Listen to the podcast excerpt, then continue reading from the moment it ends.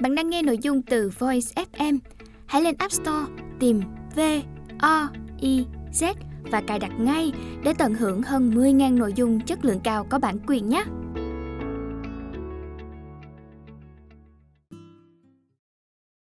Bạn đang nghe sách nói tại Voice. Mời các bạn lắng nghe quyển sách Đứa con gái hoang đàn, Tác giả Jeffrey Archer Người dịch Trang KNT Đơn vị ủy thác bản quyền Bách Việt Books. Giọng đọc Phương Anh. Dành tặng Peter, Joy, Alison, Claire và Simon. Lời mở đầu. Tổng thống Hoa Kỳ. Cô gái nhắc lại bà có thể nghĩ ra một lý do đáng giá hơn cho việc tự làm mình phá sản đấy. Người cha vừa nói, vừa tháo chiếc gọng kính nửa vầng trăng trên đầu mũi và nhìn chăm chú cô con gái từ phía trên tờ báo đang đọc. Ba đừng phi lý vậy chứ. Tổng thống Roosevelt đã chứng minh với chúng ta rằng không có sự cống hiến nào vĩ đại hơn việc phục vụ cộng đồng đó thôi. Điều duy nhất mà Roosevelt đã chứng minh là Người cha cất lời rồi ông ngừng lại và quay trở về với tờ báo của mình, khi nhận ra cô con gái có thể nghĩ lời nhận xét của ông là đùa giỡn. Cô gái tiếp tục câu chuyện bởi muốn biết điều gì đang diễn ra trong đầu cha mình. Con nhận thấy là mọi việc sẽ vô nghĩa nếu con theo đuổi những đam mê như thế mà không được ba ủng hộ. Vấn đề giới tính của con đã thừa đủ rắc rối mà không cần thêm sự bất lợi bởi vì có xuất thân là người Ba Lan đâu.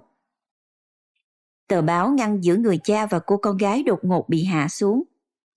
Đừng bao giờ nói một cách khinh thường như vậy về người Ba Lan. Ông nói, lịch sử đã chứng minh chúng ta là một dân tộc đáng tự hào với những con người chưa bao giờ nuốt lời. Ba của ta từng là một nam tước. Vâng, con biết, đó cũng là ông nội của con còn gì, nhưng ông làm gì có ở đây để giúp con trở thành tổng thống. Điều đó lại càng đáng tiếc hơn Cha cô thở dài, bởi vì ông chắc chắn sẽ trở thành một nhà lãnh đạo tuyệt vời cho cộng đồng chúng ta. Thế sao cháu gái ông lại không nên làm điều đó cơ chứ? Chẳng tại sao cả. Abel nói và nhìn xoáy vào đôi mắt màu xám kim loại của đứa con độc nhất. Vậy thì ba à, ba sẽ ủng hộ con chứ, bởi vì con không hy vọng thành công nếu không có sự hỗ trợ tài chính của ba. Người cha lưỡng lự đôi chút trước khi trả lời, Ông đặt gọng kính lên mũi và chậm rãi gặp tờ Chicago Tribune lại. Chú thích Chicago Tribune, một tờ nhật báo lớn ở Chicago, bang Illinois, ra đời năm 1847. Hết chú thích. Bà sẽ có một thỏa thuận với con, con yêu. Xét cho cùng thì chính trị cũng chính là những chuyện như vậy. Nếu kết quả của cuộc bầu cử cơ sở tại New Hampshire chuyển sang hướng có lợi, cha sẽ ủng hộ con hết khả năng Ngược lại, còn phải dẹp bỏ ngay ý tưởng đó đi.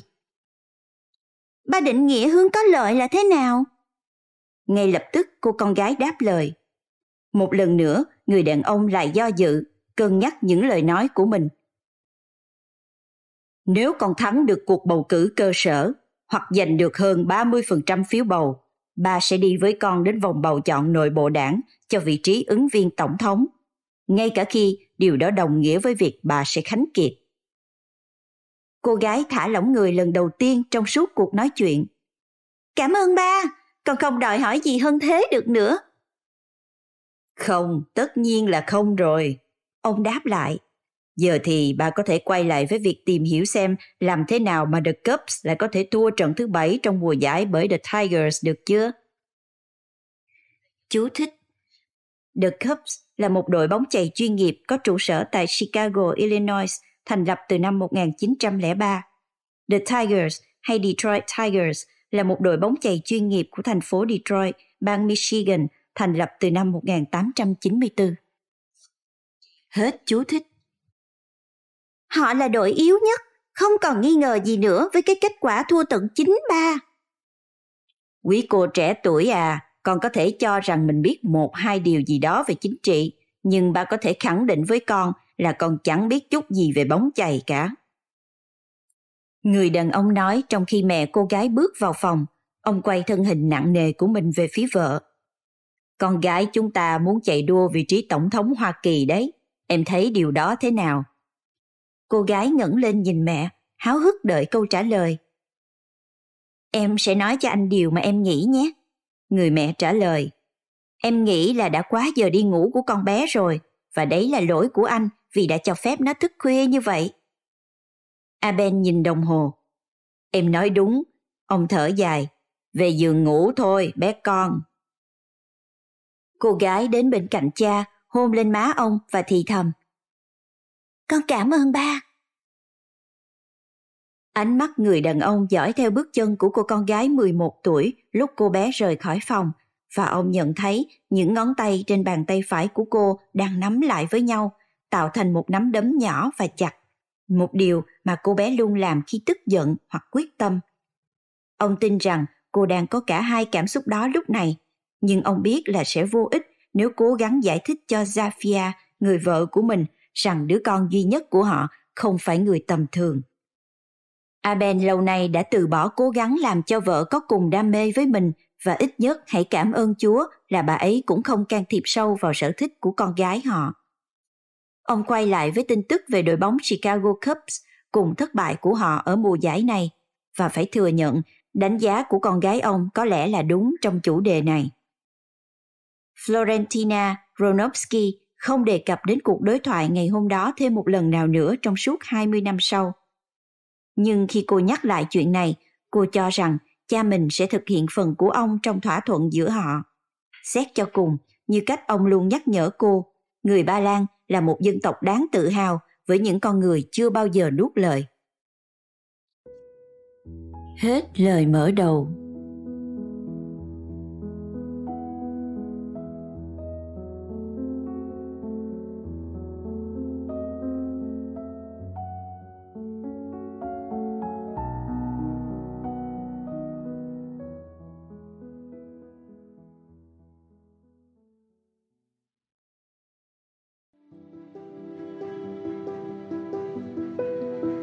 Phần 1 Quá khứ Từ năm 1934 đến năm 1968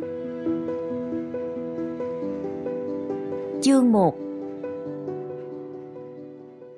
Đó không phải là một ca sinh nở dễ dàng, nhưng đối với Aben và Zafia Ronovsky thì chưa bao giờ có điều gì được coi là dễ dàng cả.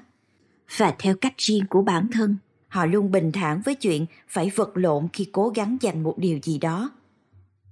Aben muốn có một cậu con trai, một người thừa kế mà ngày nào đó sẽ là chủ tịch của tập đoàn Baron.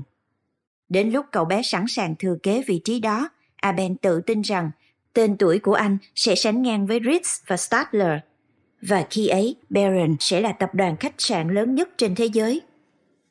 Chú thích Cesar Ritz, chủ chuỗi khách sạn The Ritz. Ellsworth Lighton Stadler, chủ chuỗi khách sạn Stadler. Hết chú thích. Aben đi lên đi xuống dọc hành lang đơn điệu của bệnh viện St. Luke's, chờ đợi tiếng khóc đầu tiên cất lên. Bước chân tập tễnh của anh trở nên nặng nề hơn với mỗi giờ trôi qua. Thỉnh thoảng, anh xoay xoay chiếc vòng bạc bao quanh cổ tay và nhìn chăm chú vào dòng tên được khắc ngay ngắn trên đó. Aben chưa bao giờ nghi ngờ, thậm chí dù chỉ một khoảnh khắc, rằng đứa con đầu lòng của anh sẽ là một cậu bé. Anh quay người và lặp lại những bước chân của mình một lần nữa thì thấy bác sĩ Đô Đét hướng về phía mình. Chúc mừng ngài Ronovsky, ông ta gọi. Cảm ơn bác sĩ. Aben trả lời, thầm đoán rằng lời cầu nguyện của anh đã trở thành hiện thực. Ngài có một cô con gái vô cùng xinh đẹp. Ông bác sĩ nói khi đến gần. Ờ, cảm ơn. Aben khẽ đáp lại, cố gắng không để lộ ra sự thất vọng. Không nói thêm một lời nào, anh đi theo bác sĩ sản khoa vào một căn phòng nhỏ ở tít cuối hành lang. Qua khung cửa quan sát, Aben đối diện với một hàng những khuôn mặt nhăn nheo. Ông bác sĩ chỉ cho người cha đứa con đầu lòng. Không giống những đứa trẻ khác, mấy ngón tay nhỏ xíu của con bé cuộn tròn lại thành một nắm đấm chặt. Aben đã đọc được ở đâu đó rằng một đứa trẻ bình thường không thể làm điều đó sau ít nhất 3 tuần. Anh mỉm cười một cách tự hào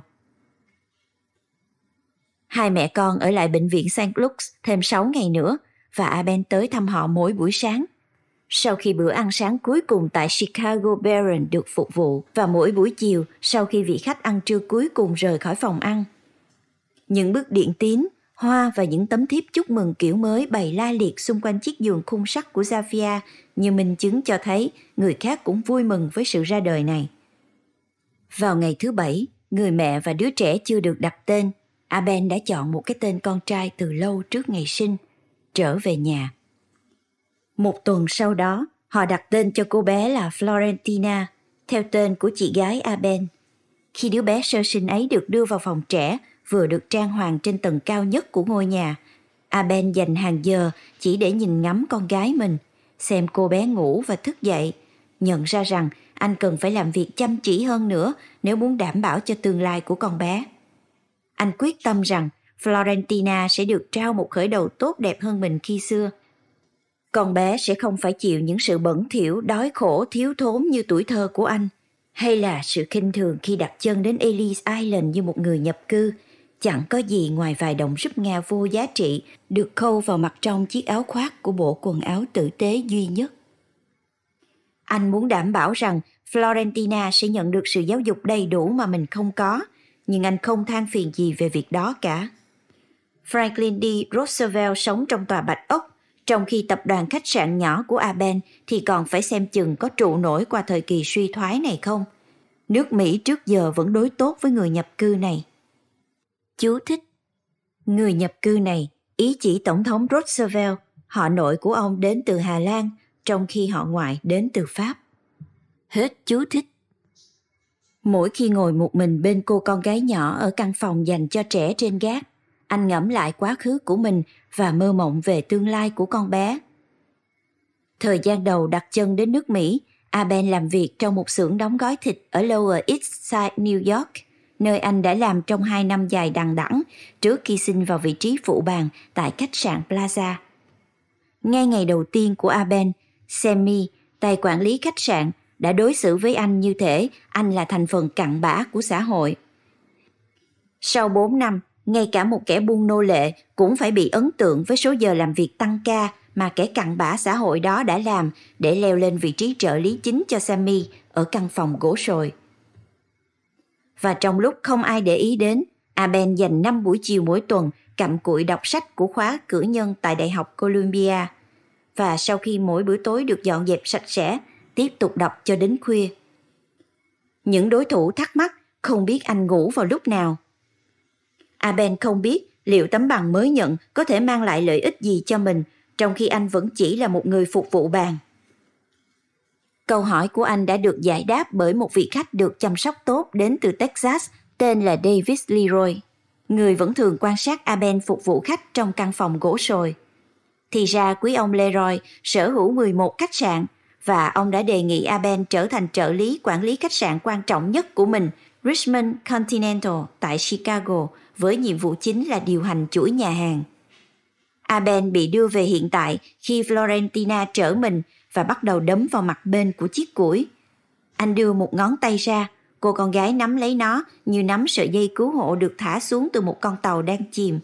Cô bé bắt đầu cắn ngón tay anh với thứ mà cô tưởng tượng là những chiếc răng của mình.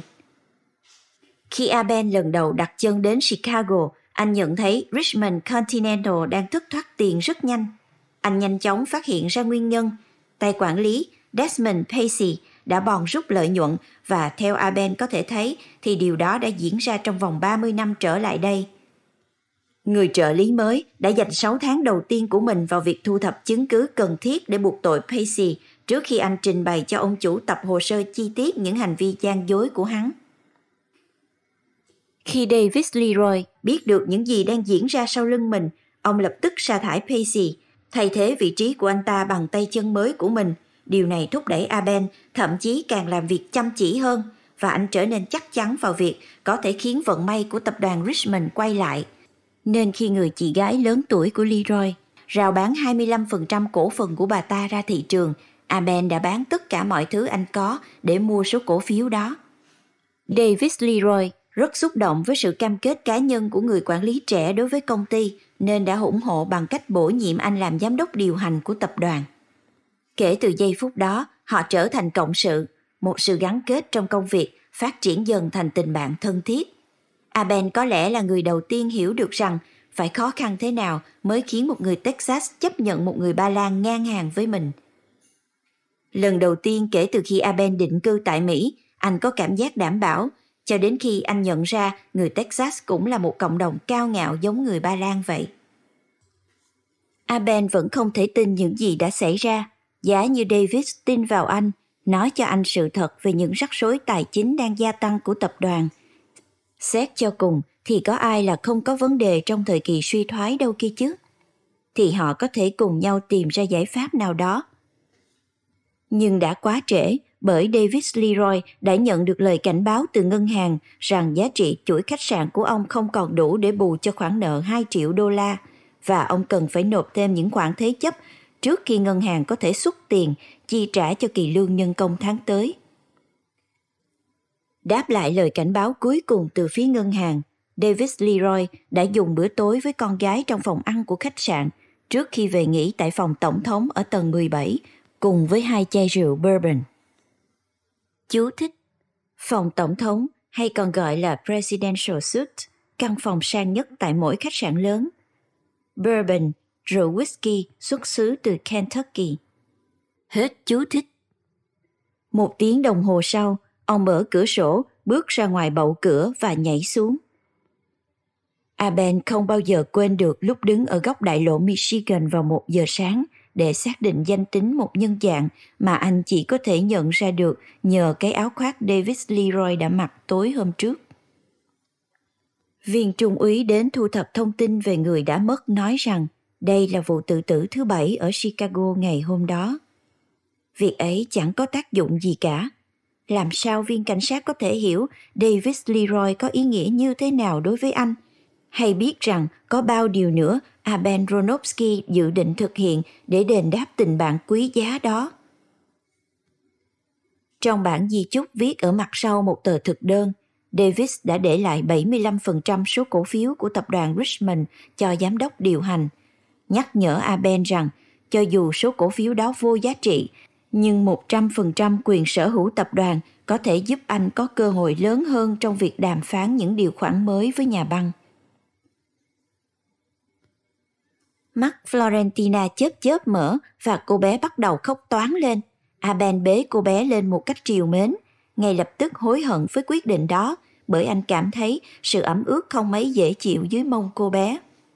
Anh nhanh chóng thay tả cho con, lau khô đứa trẻ một cách cẩn thận, sau đó quấn vải bọc thành hình tam giác, không để cho bất kỳ một cái kim lớn nào chạm vào cơ thể cô bé. Bất kỳ bà đỡ nào cũng sẽ phải thừa nhận sự thành thạo của anh. Florentina nhắm mắt và cục đầu ngủ thiếp đi trên vai cha. Đúng là đồ chuột nhắt vô ơn. Anh lầm bầm âu yếm và hôn lên trán con. Sau đám tang của Davis Leroy, Aben ghé thăm Ken and Cabot, ngân hàng sở hữu tập đoàn Richmond tại Boston, và đưa ra lời đề nghị nghiêm túc với một trong những giám đốc cơ sở về việc không rao bán 11 khách sạn ra thị trường tự do. Anh cố gắng thuyết phục anh ta rằng nếu ngân hàng ủng hộ mình, anh có thể, cùng với thời gian, biến bản cân đối kế toán từ đỏ thành đen trở lại. Người đàn ông với vẻ ngoài giả tạo lạnh lùng ngồi phía sau chiếc bàn lớn tỏ ra không hợp tác. Tôi có trách nhiệm với các cổ đông của mình nên cần xem xét. Anh ta nói điều đó như một lời từ chối khéo. À, Aben không bao giờ quên được cái cảm giác nhục nhã khi phải gọi một người bằng tuổi mình là ngài mà vẫn phải ra về tay trắng. Người đàn ông đó hẳn phải có tâm hồn của một cái máy thu tiền khi không nhận thấy biết bao nhiêu người sẽ bị mất việc bởi quyết định của hắn. À, Aben tự hứa với lòng mình lần thứ 100 rằng sẽ có ngày anh đứng ngang hàng với quý ngài William Ivy Leach Kane. Chú thích Ivy Leach, nhóm 8 trường đại học có chất lượng đào tạo cao nhất tại Mỹ. Hết chú thích. Aben quay về Chicago và tự hỏi liệu còn chuyện tồi tệ gì khác có thể xảy ra với cuộc đời anh nữa. Rồi phát hiện ra Richmond Continental đã bị thiêu trụi và cảnh sát buộc tội anh đã phóng hỏa. Chuyện phóng hỏa là thật, nhưng được thực hiện bởi bàn tay của tên cựu quản lý Desmond Pacey với mục đích trả thù. Khi bị bắt, hắn lập tức thừa nhận tội trạng.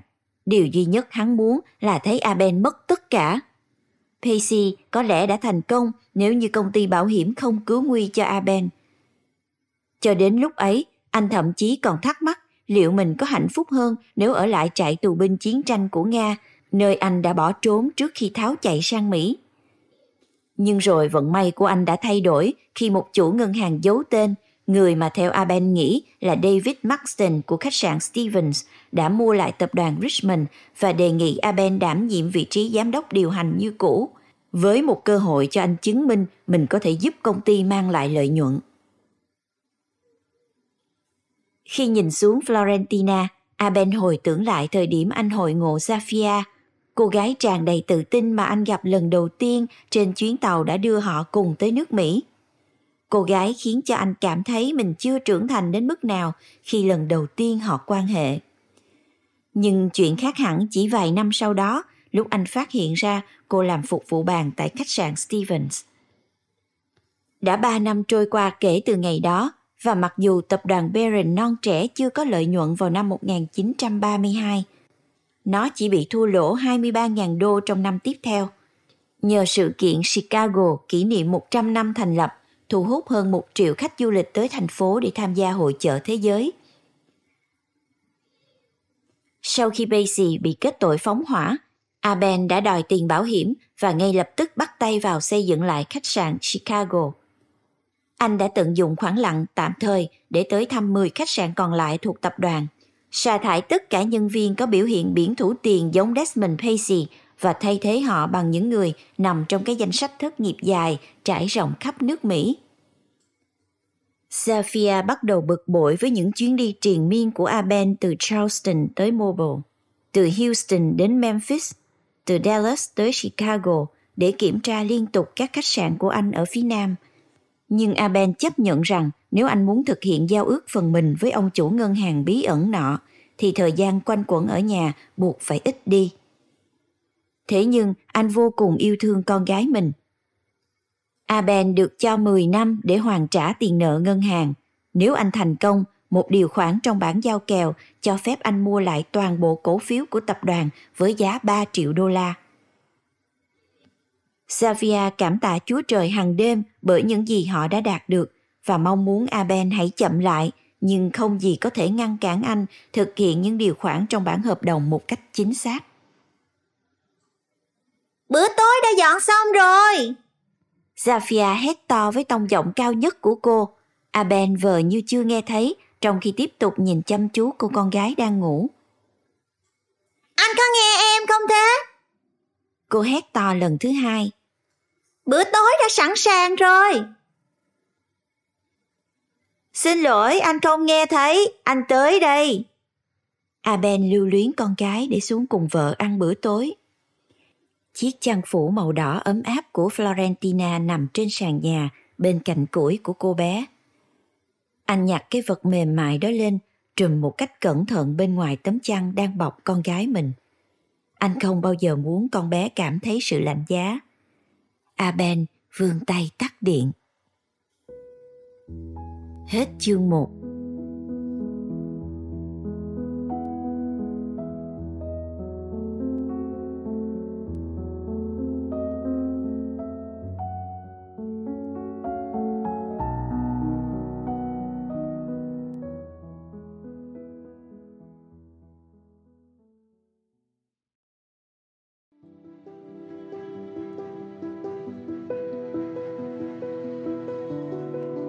Chương 2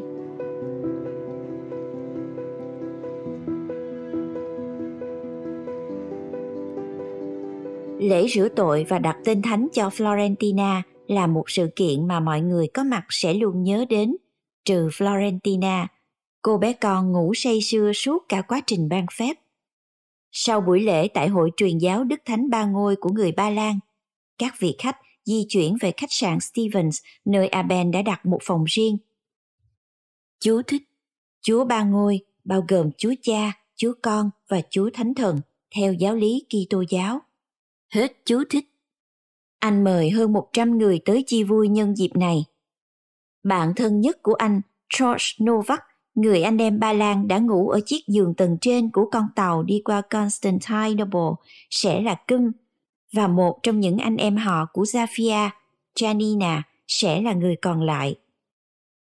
Chú thích Cum ở đây ý chỉ là cha đỡ đầu trong tiếng Ba Lan. Và người còn lại ý chỉ Kuma có nghĩa là mẹ đỡ đầu trong tiếng Ba Lan. Hết chú thích. Các vị khách xử lý rất nhanh bữa tối truyền thống gồm 10 món, bao gồm cả pierogi và bagels, trong khi Aben ngồi ở đầu bàn ăn nhận những món quà mừng thay mặt cho con gái.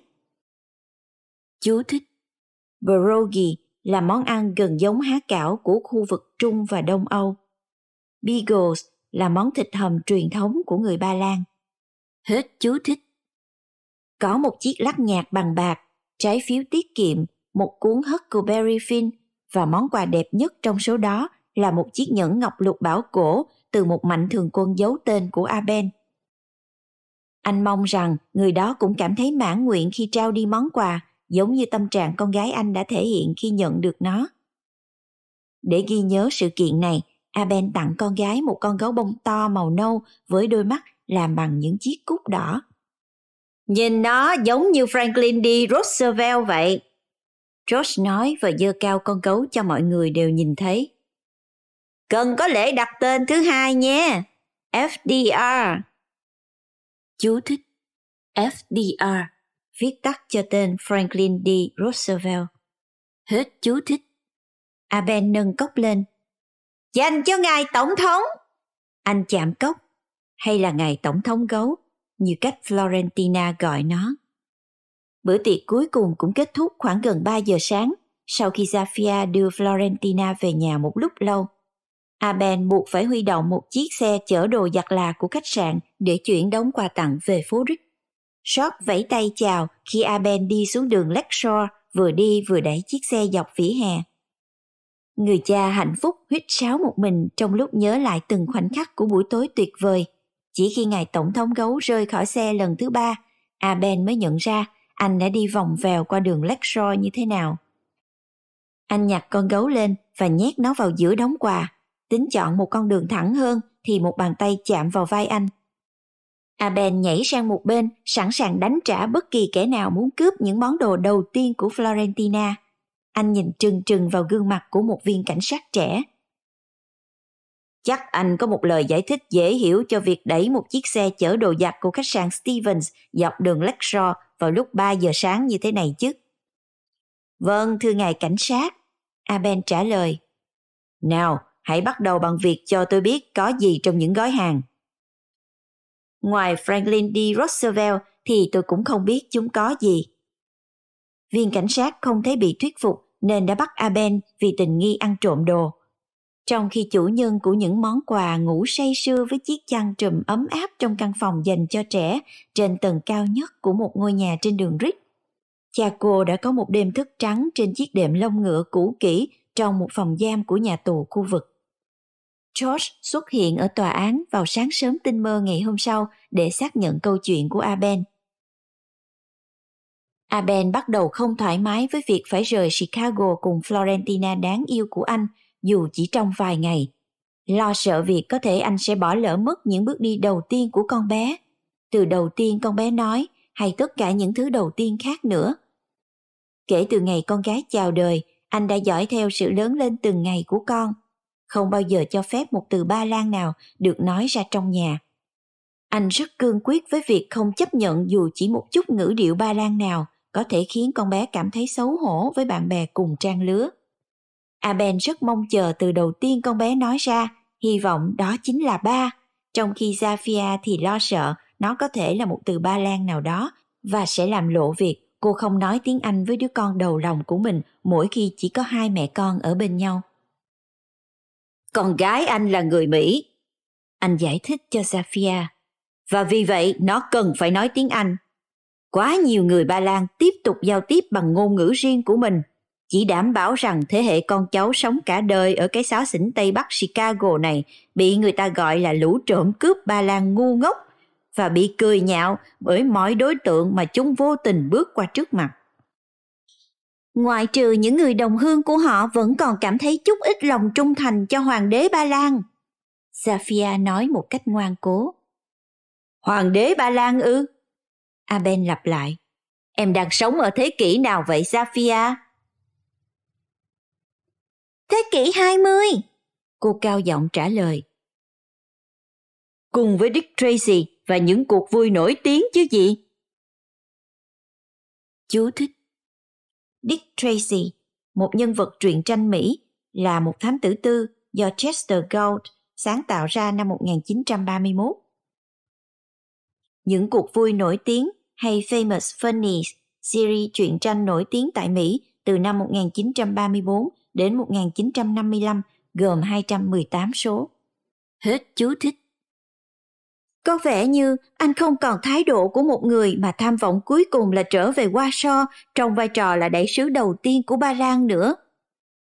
Anh đã nói với em là đừng bao giờ đề cập chuyện đó, Safia. Đừng bao giờ. Safia với vốn tiếng Anh vẫn còn yếu, không tiếp tục đáp lại nữa, nhưng sau đó tâm sự với người chị họ của mình rằng cô cảm thấy hai vợ chồng đang dần trở nên xa cách.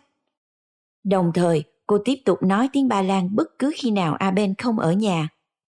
Xavier không hề bị ấn tượng với sự thật, mặc dù Aben liên tục nhắc nhở cô rằng doanh số của General Motors thậm chí còn lớn hơn cả ngân sách nhà nước Ba Lan.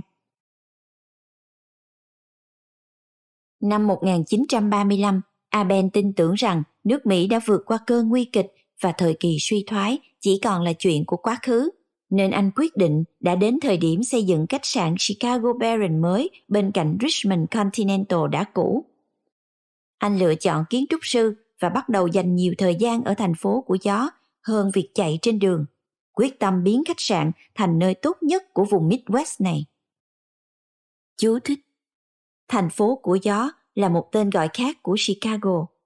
Midwest, đầu những năm 1800 được coi là cực Tây, sau kéo dài thêm nên đổi thành tên này, bao gồm Illinois, Indiana, Iowa, Kansas, Michigan, Minnesota, Missouri, Nebraska, North Dakota, Ohio, South Dakota, Wisconsin. Hết chú thích. Chicago Baron đã làm lễ cất nóc vào tháng 5 năm 1936, được Chủ tịch Đảng Dân Chủ Edward J. Kelly cắt băng khánh thành. Cả hai thượng nghị sĩ của bang Illinois hết sức ủng hộ và giúp đỡ bởi họ đều nhận thấy quyền lực đang lên của Aben. Chà, có vẻ như một triệu đô la đã được sử dụng đúng chỗ đấy. Thượng nghị sĩ cao cấp Hamilton Lewis nói. Không thể chính xác hơn được, thưa ngài. Aben nói, trong khi vị thượng nghị sĩ trầm trồ trước những căn phòng công cộng được phủ lớp thảm dày với trần nhà trát vữa cao vút, có những hình trang trí với tông xanh lá nhạt nhã nhặn.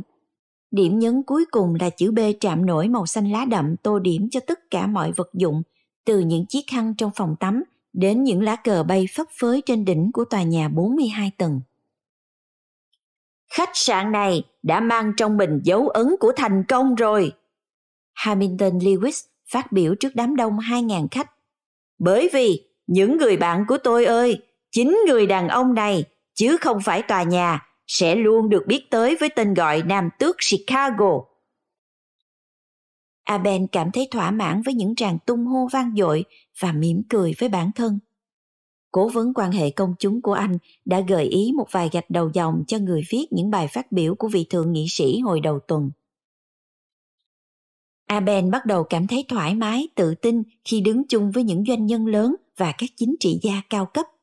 Tuy nhiên, Zafia chưa bắt kịp với những thay đổi trong lối sống của chồng và đứng thu mình đầy lo lắng ở hậu trường. Uống hơi nhiều rượu sâm banh, cuối cùng lặng lẽ rời đi sau khi bữa tối được phục vụ. Để lại lời cáo lỗi vụng về rằng muốn xem Florentina ngủ có ngon chất hay không. Aben dẫn người vợ lặng lẽ của mình ra cánh cửa quay mà không hề giấu giếm sự khó chịu. Xavier không hề quan tâm cũng như không hiểu mức độ thành công của Aben và không muốn trở thành một phần của thế giới mới ấy. Cô chỉ để ý được rằng thái độ của mình khiến Aben khó chịu đến mức nào và không thể cưỡng lại việc nói với chồng khi anh đẩy nhanh cô vào trong xe. Không cần phải vội về nhà đâu anh. Anh sẽ không về sớm đâu. Anh nói với chiếc cửa quay lúc trở lại bên trong, đẩy nó mạnh tới nỗi chiếc cửa còn xoay thêm ba vòng nữa sau khi anh đi qua. Anh quay về phòng giải trí của khách sạn để tìm ngài ủy viên hội đồng Henry Osborne đang đợi anh ở đó. Đây chắc hẳn là đỉnh cao của cuộc đời anh nhỉ? Vị ủy viên hội đồng bình luận. Đỉnh cao ư? Mình vừa mới bước sang tuổi 30 mà thôi. Aben tự nhủ. Một ánh đèn máy ảnh lóe sáng khi anh đặt tay quanh vị chính trị gia cao lớn, da sậm và điển trai. Aben nở nụ cười trước ống kính, thưởng thức việc được đối xử như một người nổi tiếng và nói chỉ vừa đủ cho những kẻ nghe lén nghe được. Tôi sẽ đưa chuỗi khách sạn Baron vươn ra toàn cầu. Tôi dự định khiến mình quan trọng đối với nước Mỹ giống như Caesarix đối với châu Âu vậy. Bất cứ lúc nào một người Mỹ đi du lịch, anh ta phải nghĩ ngay đến Baron như ngôi nhà thứ hai của mình. Vị ủy viên hội đồng thành phố và Iben rảo bước thông thả trở lại phòng ăn cùng nhau và ngay khi họ thoát khỏi những đôi tay lén lút kia, Aben nói thêm Mời ngày dùng bữa trưa cùng tôi ngày mai, ngài Henry. Có một vài thứ tôi muốn thảo luận với ngài. Rất vinh hạnh, ngài Aben. Một ủy viên hội đồng thành phố hạnh phúc sẽ luôn luôn có thời gian cho Nam tước Chicago. Cả hai bật cười sảng khoái dù chẳng ai thấy lời bình luận hài hước chút nào. Đó lại là một đêm dài nữa của Aben. Khi trở về nhà, anh đi thẳng vào một căn phòng trống để không làm Zafia tỉnh giấc, hay chí ít đó là lời anh nói với cô vào sáng hôm sau. Lúc Aben vào bếp để cùng Zafia ăn bữa sáng, Florentina đang ngồi trên chiếc ghế cao của cô bé và bôi đầy quanh miệng với một bát ngũ cốc hết sức nhiệt tình và cắn hầu hết mọi thứ với được trong tầm tay, ngay cả khi những thứ đó không phải là đồ ăn.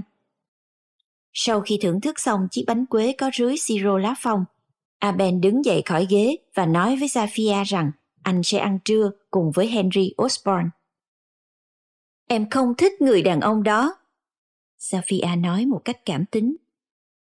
Anh cũng không quá ái mộ ông ta đâu. Aben thừa nhận. Nhưng đừng quên rằng ông ta có một vị trí cao trong hội đồng thành phố, nên ông ta có thể làm nhiều việc có lợi cho chúng ta. Và nhiều việc gây hại nữa. Đừng lo lắng đến mất ngủ vì ông ta, Em cứ để anh xử lý chuyện với tay ủy viên Osborne này. Aben nói khi anh vuốt má vợ và chuẩn bị rời đi. Tống, Tống. Một tiếng nói vang lên và cả hai người quay lại nhìn chằm chằm vào Florentina. Giờ đang khoa chân múa tay chỉ xuống sàn chỗ con gấu. Franklin D. Roosevelt hai tuổi rưỡi nằm bẹp trên khuôn mặt lông lá của nó. Aben cười lớn, nhặt con gấu rất được yêu thích lên và đặt trả lại chỗ mà Florentina dành cho nó ở trên chiếc ghế cao. Tổng thống Aben nói một cách từ tốn và rõ ràng. Tổng thống Florentina nhắc lại. Aben lại cười vang và vỗ đầu Franklin D. Roosevelt. Như vậy là Franklin D. Roosevelt không những phải chịu trách nhiệm về chính sách mới mà còn cho cả phát ngôn chính trị đầu tiên trong đời của Florentina nữa. Chú thích Chính sách mới hay New Deal là một hệ thống các chính sách của Tổng thống Roosevelt từ năm 1933 đến năm 1936 nhằm phục hồi sau đợt đại suy thoái. Hết chú thích. Aben rời khỏi nhà, thấy người tài xế đang đứng cạnh chiếc Cadillac.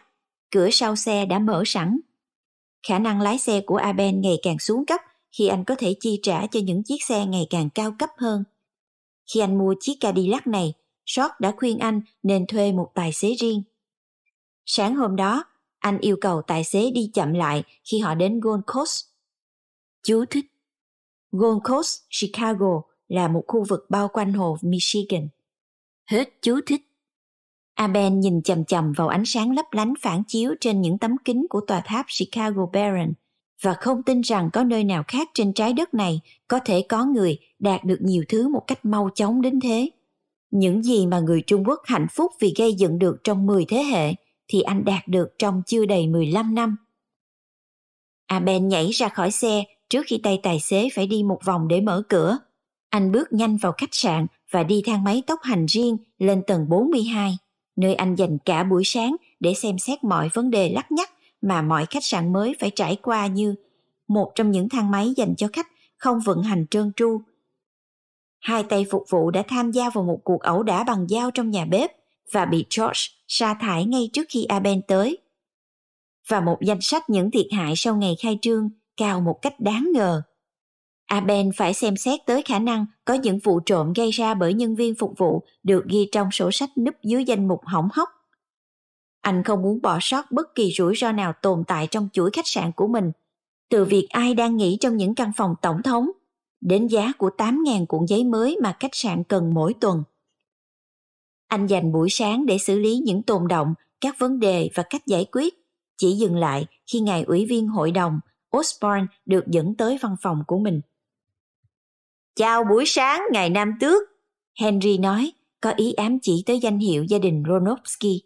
Trong những năm tháng trước đây, khi Aben còn làm phụ bàn tại khách sạn Plaza ở New York, tước vị này được nhắc tới như một trò đùa bỡn.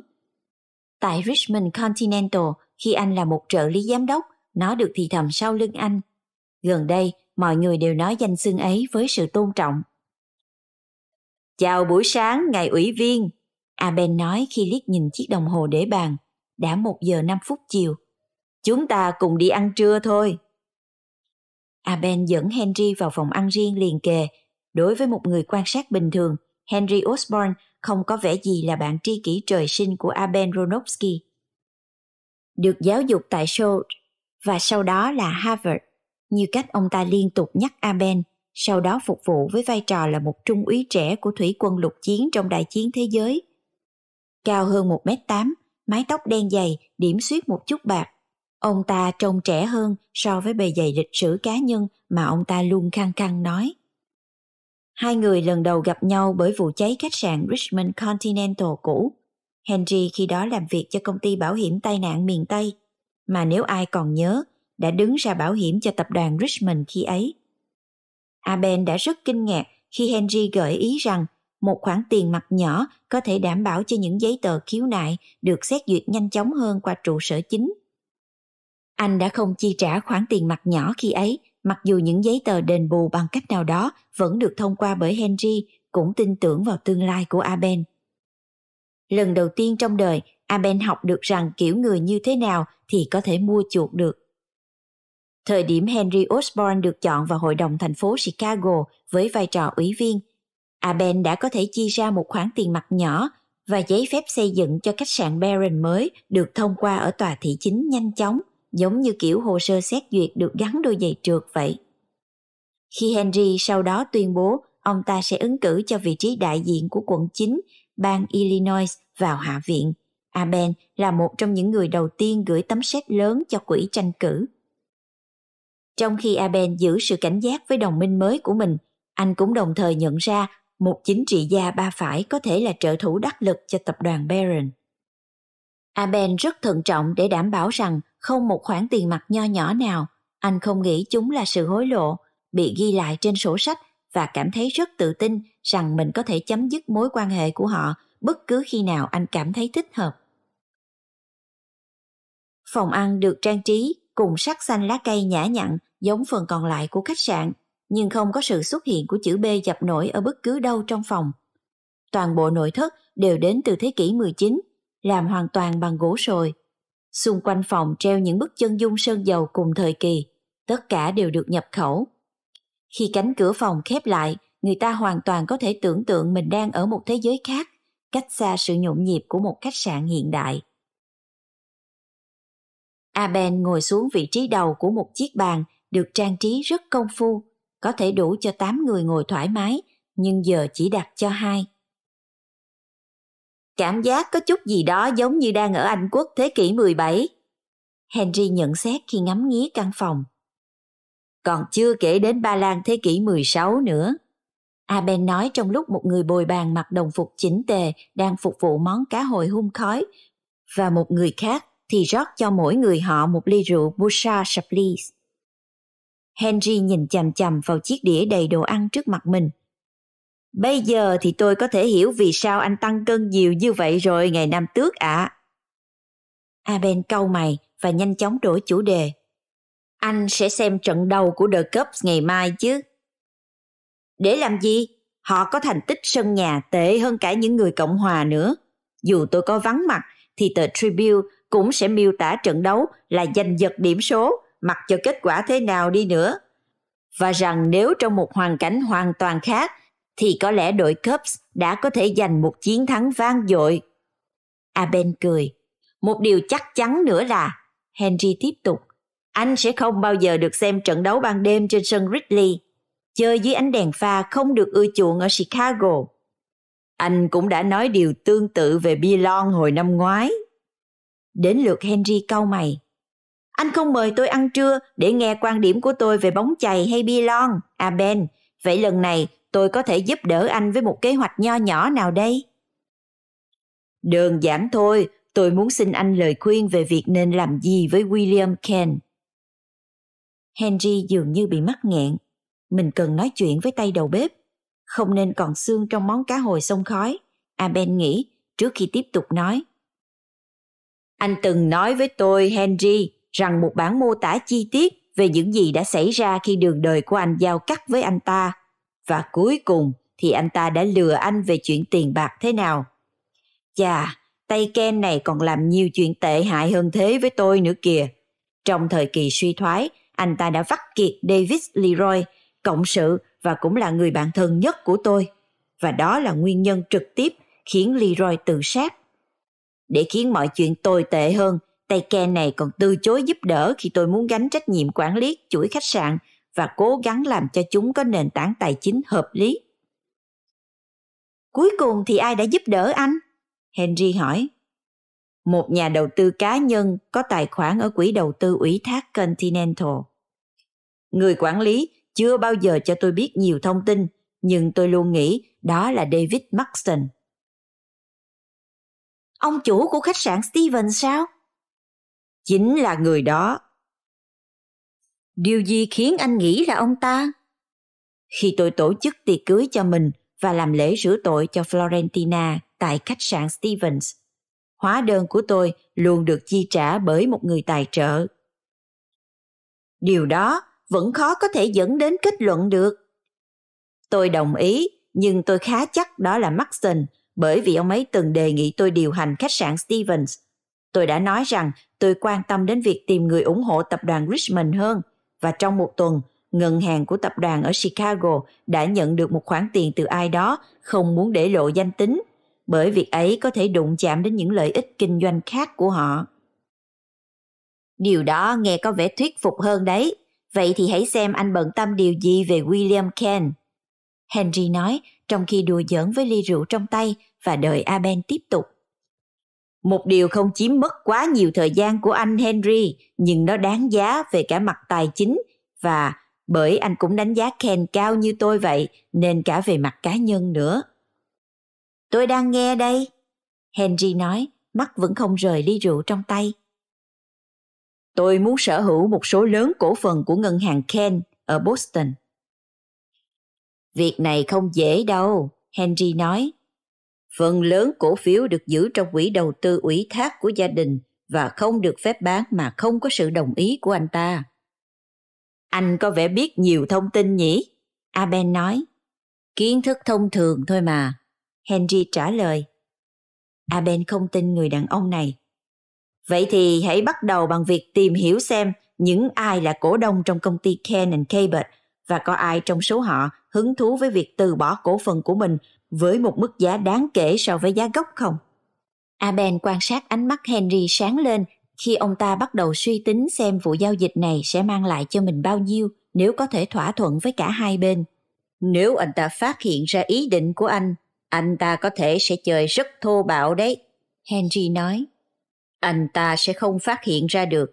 Aben trả lời. Và thậm chí nếu anh ta có thể đi nữa, thì chúng ta vẫn luôn đi trước anh ta hai bước. Anh có nghĩ mình đủ khả năng làm việc này không? Tôi chỉ có thể gắn thử thôi. Anh có kế hoạch gì rồi chăng? Aben nhận ra Henry đang cố gắng tìm hiểu xem mức giá nào ông ta có thể trông đợi, nhưng anh vẫn chưa nói xong. Tôi muốn có một bản báo cáo trên giấy vào ngày đầu tiên của mỗi tháng, chỉ rõ số cổ phần của Ken ở bất kỳ công ty nào. Những cam kết kinh doanh của anh ta và mọi chi tiết mà anh có thể moi được về đời tư nữa. Tôi muốn mọi thứ anh có thể tìm hiểu được, thậm chí là những điều có vẻ tầm thường. Tôi nhắc lại nhé, việc này không đơn giản đâu, Henry nói. Liệu một ngàn đô mỗi tháng có khiến nó dễ dàng hơn chút nào không? Một ngàn năm trăm thì chắc chắn hơn đấy, Henry đáp lại. Một ngàn đô mỗi tháng trong vòng sáu tháng đầu tiên và nếu anh đưa ra được những thông tin có giá trị thì tôi sẽ nâng con số lên một ngàn năm trăm đô. Thỏa thuận vậy đi, Henry nói. Tốt, Aben nói và lấy ví từ túi áo trong, rút ra tờ chi phiếu đã được chuyển sẵn thành một ngàn đô la tiền mặt. Henry xem xét tờ séc. Anh dường như tự tin rằng tôi sẽ đồng ý thì phải. Không, hoàn toàn không. Aben nói và rút ra một tờ ngân phiếu thứ hai từ trong ví. Nó được ghi mệnh giá 1.500 đô la. Cả hai người đàn ông cười vang. Bây giờ hãy thảo luận một chủ đề dễ chịu hơn nhé. Aben nói, chúng ta sẽ thắng chứ. Đổi cấp ư? Không, cuộc bầu cử ấy. Chắc chắn rồi, Landon đang bị dần cho tơi tả. Kansas Sunflower không hy vọng đánh bại Franklin D. Roosevelt được. Henry nói, Ngài Tổng thống đã nhắc nhở chúng ta rằng một bông hoa đặc biệt màu vàng với một trái tim đen thì chỉ có giá trị như thức ăn dành cho vẹt mà thôi và sẽ luôn chết trước tháng 11. Aben lại cười. Vậy cá nhân ông thì sao?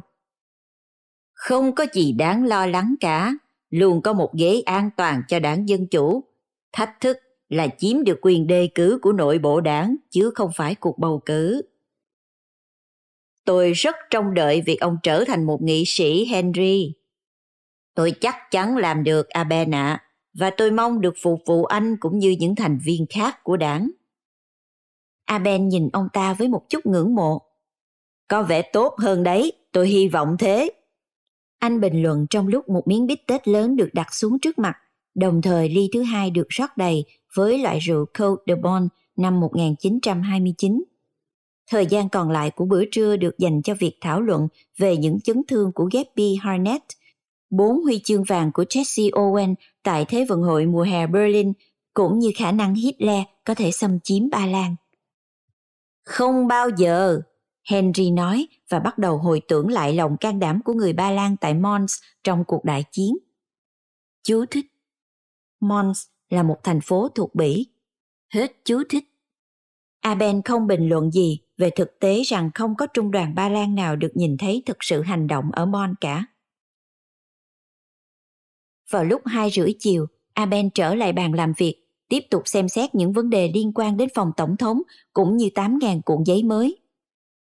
Mãi đến 9 giờ tối hôm đó, anh mới trở về nhà và Florentina thì đã đi ngủ.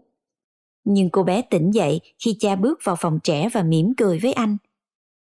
Tổng thống, tổng thống, tổng thống. Aben mỉm cười. Không phải ta, con thì có thể, nhưng không phải ta. Anh cúi người xuống và hôn lên má cô bé, trong khi cô lặp đi lặp lại từ duy nhất trong vốn từ vựng hiện giờ. Hết chương 2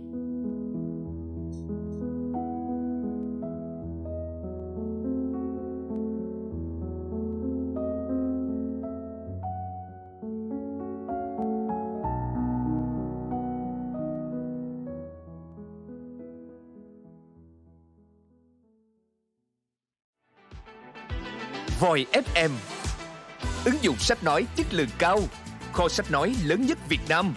Từ các tác giả sách bán chạy nhất Cùng nhiều thể loại nội dung khác Podcast, sách tóm tắt, truyện thiếu nhi, thiên và ngủ. Chia theo các hạng mục dễ tra cứu Và được thể hiện qua các dòng đọc mượt mà. Hẹn giờ tắt để nghe trước khi ngủ. Điều chỉnh tốc độ nghe phù hợp với bản thân tải xuống để nghe không cần mạng. Chế độ lái xe, thao tác đơn giản và an toàn. Gần 20.000 người đã sử dụng và hài lòng.